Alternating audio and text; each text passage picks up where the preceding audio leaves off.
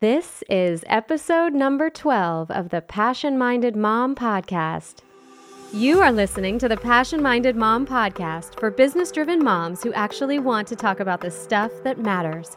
I'm your host, Kate Reuter, business coach and marketing strategist, and together we'll expose the truth behind balancing work while raising a family and have real conversations about what works well and what doesn't serve us. We'll discuss all things marketing, mindset, and wellness, plus taboo topics like money, guilty pleasures, and intimacy. For the nitty-gritty of entrepreneurial success as a mom, you have come to the right place. Happy May, mamas. We are almost to the other side of this quarantine, I hope. So we think, maybe.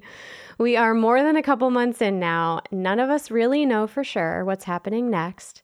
But I hope you all are managing, surviving, staying healthy, and processing this well. It's been quite a journey. But here we are in May. It's getting closer to summer. We're going to see what summer camps bring, and hopefully we can all find some sort of groove with our families. I have to say, after that reset I did that I talked about in last week's episode, amazing difference for me. So if you didn't listen to that episode, be sure to check it out. But I, since then, I have reclaimed my schedule, my sleep, my home. I signed like two more clients, just like that. It came right in. I decluttered the rest of my house, and I made some powerful decisions in my business. I also made some great strides in my own health, and I did some work on some personal drama that I was having. It wasn't serving me. So just amazing to reset like that. And I can say without a doubt, I'm definitely moving in the right direction. It feels phenomenal. I'm back. So I'm feeling all bold, and I decided to unleash something a little bit special today in honor of this month, which is actually Melanoma Awareness Month. Many of you know I was diagnosed with melanoma in two thousand thirteen, and there may be a lot of you out there who don't really know much about melanoma. I didn't myself when I was diagnosed. I had to do a ton of research when I was hit with that. And I'm going to tell you a little bit more about my story with it, but here's the thing. Today's episode isn't going to be just about cancer. In fact, there are likely going to be some surprising and even new things you're going to hear about and learn about me today. And I think it will give you more insight into why I'm doing what I do now, why I serve the people I do, and how I got here, and how going through cancer and also divorce during that time have truly developed my resilience further and who I am today. So I'm not going to talk about treatments or go in depth about surgery or stitches. I'm not even going to talk about the disease itself or the statistics or recovery. I'll save that for another time when I preach to you all about getting your skin checks. Instead, in the spirit of Melanoma Awareness Month, today I am going to talk about life and how cancer gave me freedom. Before cancer, I had taken some massive action in my life, in my twenties, and I'd gone through some pretty awesome transformation, and I had developed a decent amount of self-awareness. But I'd really only scratched the surface, and I had a lot more to work on. I wasn't as in tune to my mind as I could be, and I didn't know what I know now. Regardless, in the beginning of my relationship with my ex-husband, life was pretty decent at the time. Now, this is really the first time I've talked about my divorce at all publicly, and over time I will share more, but you're going to get a little bit of insight into how it has shaped me. So in the very beginning of our relationship, life was pretty decent. We both had corporate jobs at that time. I'd found my groove with a little music side hustle that I was doing, and we both enjoyed our companionship and having fun together, making some plans for the future. Everyone was happy for us as it kind of looked and seemed like this perfect situation on the outside. I mean, the circumstances were pretty in our favor on the outside. Seems pretty perfect, right? So we got married, And we had saved up and found this gorgeous house that we both loved. And we were living the good life. We were having a good time. But on the inside of our union, it was a little bit different. While there was a lot of positive, we had the beginnings of some relationship issues that would later plague us and our ability to be the best partners in parenting. But there wasn't a whole lot to complain about. So I suppose there was some element of blissful ignorance happening there. But then, as time went on, the relationship evolved more and life happened. The underlying challenges that we had started to get magnified. The issues were starting to bubble up and get bigger, and we attempted to work through them, but it was sort of causing us each to act in a way that wasn't really authentic. Things were starting to get harder, and we were disconnecting. But we still pressed on, and we were attempting to work through it. Now, during that time, I experienced our first pregnancy, which ended in miscarriage. And that brought a very difficult shift. But another year later, I did get pregnant, and things were looking up, and I was having an amazing pregnancy. Probably the best thing that happened to me during that time. I mean, I loved being pregnant. I enjoyed it. And I loved the thought of becoming a mom. Such a beautiful thing, right? And then, in the middle of that pregnancy, I got the phone call. It was cancer. I was diagnosed with cancer. It was life-threatening and aggressive, and I was sent in immediately for invasive surgery. The whole thing sucked, but it also happened very quickly. The research, the decisions that needed to be made, the surgery, and the recovery. I wanted to get past it because I had this pregnancy and a delivery to focus on. I mean, yes, it was so scary and I was freaked out, but I really wanted to get resolution so I could move on with my life. And so I did. I had the surgery and I recovered. So I'll get back to that in a minute. Now, having gone through that, I quickly shifted my focus to birth and immediately started to prepare for that birth because I wanted to have my first one fully natural, no epidural. It was amazing, and I did it. I had a beautiful, healthy baby girl naturally. I was very lucky in my health at that time, and we were very blessed with this baby, even though we were struggling a little bit as partners. We were just so busy with the new baby to even focus on the relationship. And then I dove in as a full-time breastfeeding mom of a newborn. That was my whole world for that first year, right? There's not much room for anything else. I devoted my time, days and nights and body to the baby. You know, they need constant care. And as a new mom, all other needs kind of take a back seat. And in that case, including our marriage. So just after she turned a year, and as soon as I felt like I could breathe again, we decided to stick with our plan and have our second close to our first child, and I became pregnant again. Now that pregnancy introduced a few more challenges. My body didn't handle it very well, and we struggled even more as a couple, raising our one-year-old while I struggled through that second pregnancy.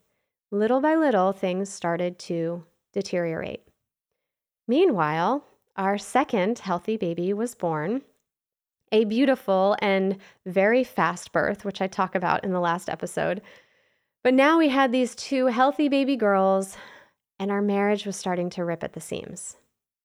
Let me just say this. My ex is a great dad to the girls. He loves them immensely, and he does a great job when he's with them. And he and I have a good relationship. I'm certain that we both have forgiveness and love for one another, and we do maintain a co-parenting relationship I am very grateful for. The girls are thriving, and they're super intelligent, and they're very happy.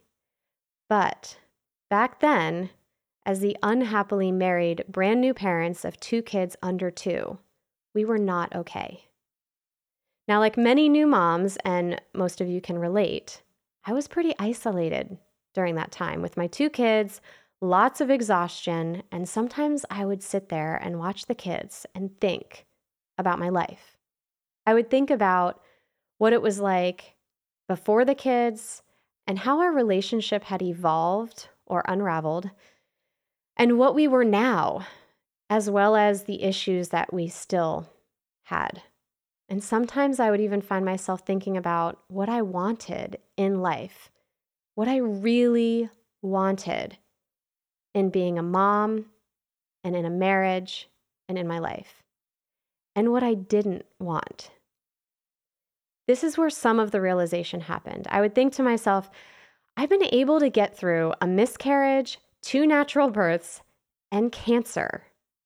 And I'd ask myself, how is it I feel like I'm barely surviving? How is it possible to feel horrible with such resilience and gratitude at the same time? Now, many will say that this is perfectly normal for new parents and that it can strain a relationship. For moms, the whole process can be pretty depleting. The beginning is hard. But having kids wasn't why we were struggling. We partnered well in some areas, and we had been good companions to one another, but we didn't have the glue. And I don't believe either of us really wanted to make it work in the end. So why am I telling you this? Why is this important? And what does having cancer have to do with this, right? I was not in a good place emotionally with all of it. I was hanging by a thread. But I had two beautiful daughters that meant everything to me. And it kept gnawing at me that I was lucky to still be alive. And that had to be something, right? But what was it supposed to mean? I didn't know what to do with it. I started to seek more clarity. And I started to take moments away for myself. I needed it so badly anyway. I was desperate for some solace and sanity. I'd call in some reinforcement for the kids from time to time, and I would steal away for a few hours to myself. And what happened in my brain during that time was transformative. I could feel this pull, this light of something calling to me. It was like happiness in the distance. It was accessible, but still far away. And I would keep having these moments of hope and inspiration every time I would take just a little bit of time for myself to listen to my mind. And I would start to get clarity, sometimes scary clarity, but I still wasn't clear on what I was supposed to do about it.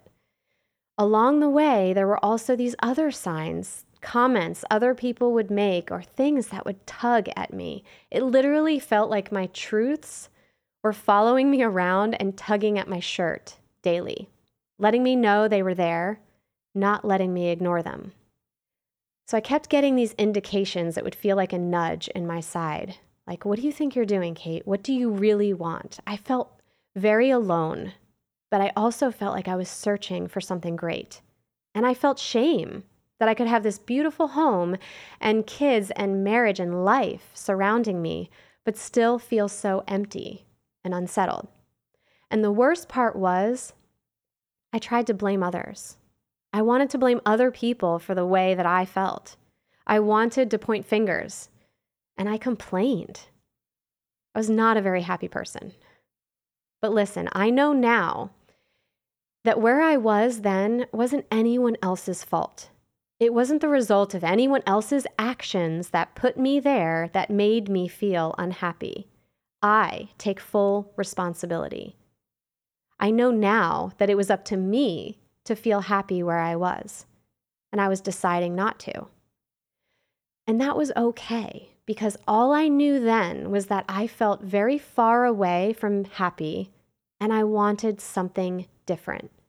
And anytime I entertained or played around with that thought, what if I did something different? What if I took action? Took steps to change my situation, I would have extreme anxiety. The thought of shifting or leaving or uprooting this unit that we had created, however unhappy we both were, was devastating. What about the kids? What about the house? What about my career? The finances, being a mom, being a single mom? It was extremely overwhelming. But I had a choice. and I chose to be honest with myself, to accept the thoughts I was having, to stop ignoring the ones tugging at my shirt, and take responsibility for them, own them. I could either change those thoughts or I could decide to take different action. So in March of two thousand seventeen, I made a decision to take action. Neither of us knew how or wanted to be happy in the relationship. He wasn't happy. I wasn't happy. Neither of us really wanted the relationship. I knew him well enough to know he wasn't going to be the one to talk about it first, so I approached him with where I stood, and we talked about it. And it wasn't surprising that he was pretty much in agreement. So we began discussing our options. Now, as peaceful and easy as that sounds, most don't happen that way. This is really what happened, though. We were both on the same page. I was just the first person to bring it up. Now, we both have a good head on our shoulders. We're both intelligent, reasonable, civil human beings. Thank goodness. But that was definitely one of the more challenging experiences to go through, and in a different way than the cancer. But you know, I think the fact that the two of them, divorce and cancer, happened sort of back to back while I was trying to figure out how to be a new mom is what gave me this unique combination of adversity that helped me grow ultimately as a person.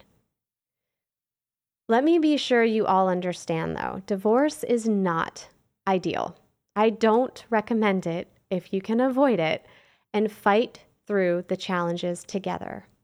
I'll do a whole other episode on the lessons that divorce has taught me about marriage and about life.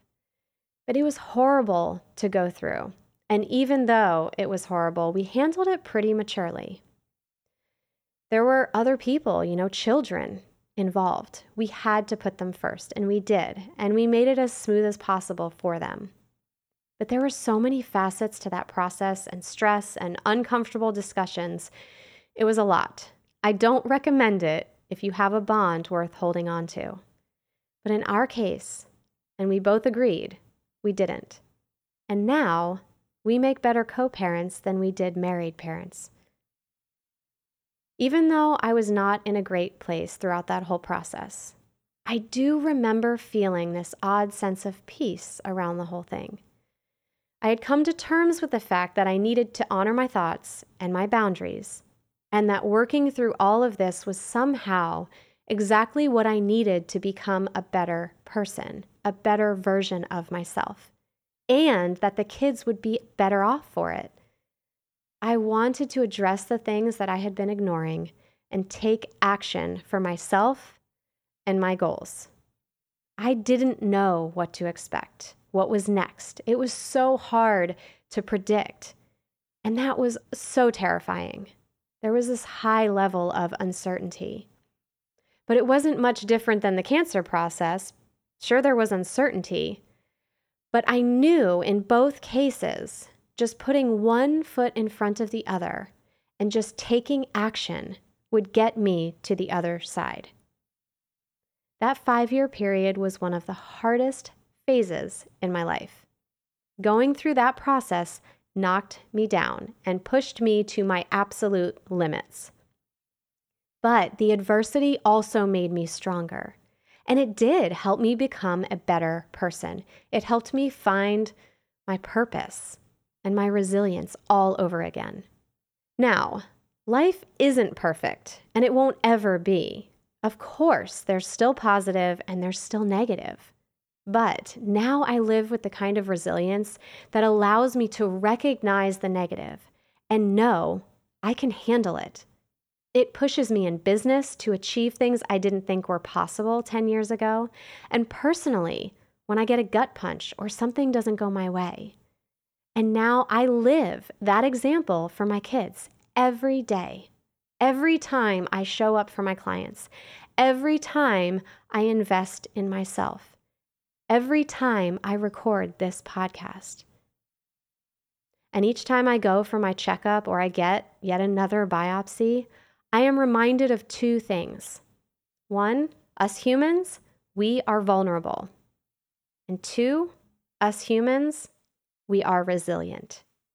You get to decide how you show up and live. You can crawl back into your cave and wish things were different outside, or you can step out toward the light, even when it's unpredictable and scary. If you are human and you are alive, you are responsible for your results, your environment, your relationships, your career. These are your choices to make, your thoughts to have, your actions to take. What decisions do you want to make? Maybe you're considering a career shift. Maybe you're having a tough time in a relationship with someone in your family. Maybe you've been wanting to tackle a new project in your business, or you dream about a change to your home or your environment, but you don't know where to get started. Maybe you have a desire to achieve something new, something bigger than you ever have before. How do you get outside of your comfort zone? What do you want to change or shift? And if you don't feel nauseous or anxiety over it, you're probably not doing it right. And if the thought of making a big decision or setting a big goal is terrifying, that's exactly where you are supposed to be if you want to become a better person. So tune into that mind of yours and see if you can hear what it is telling you. You don't need to experience cancer or divorce to know that you can go for it. Don't wait for some scary diagnosis to remind you that this is the only life you've got. Make it count. Find your light. Turn uncertainty into victory. All you have to do is decide to put one foot in front of the other. And this is exactly the kind of thing I love helping my clients with. I've got their back. And I help them take those scary steps. If you guys are interested, you can schedule their free session through my website. Please drop a review. Let me know what your dreams are and if this has been helpful. I hope you guys have an awesome week. I'll talk to you next time.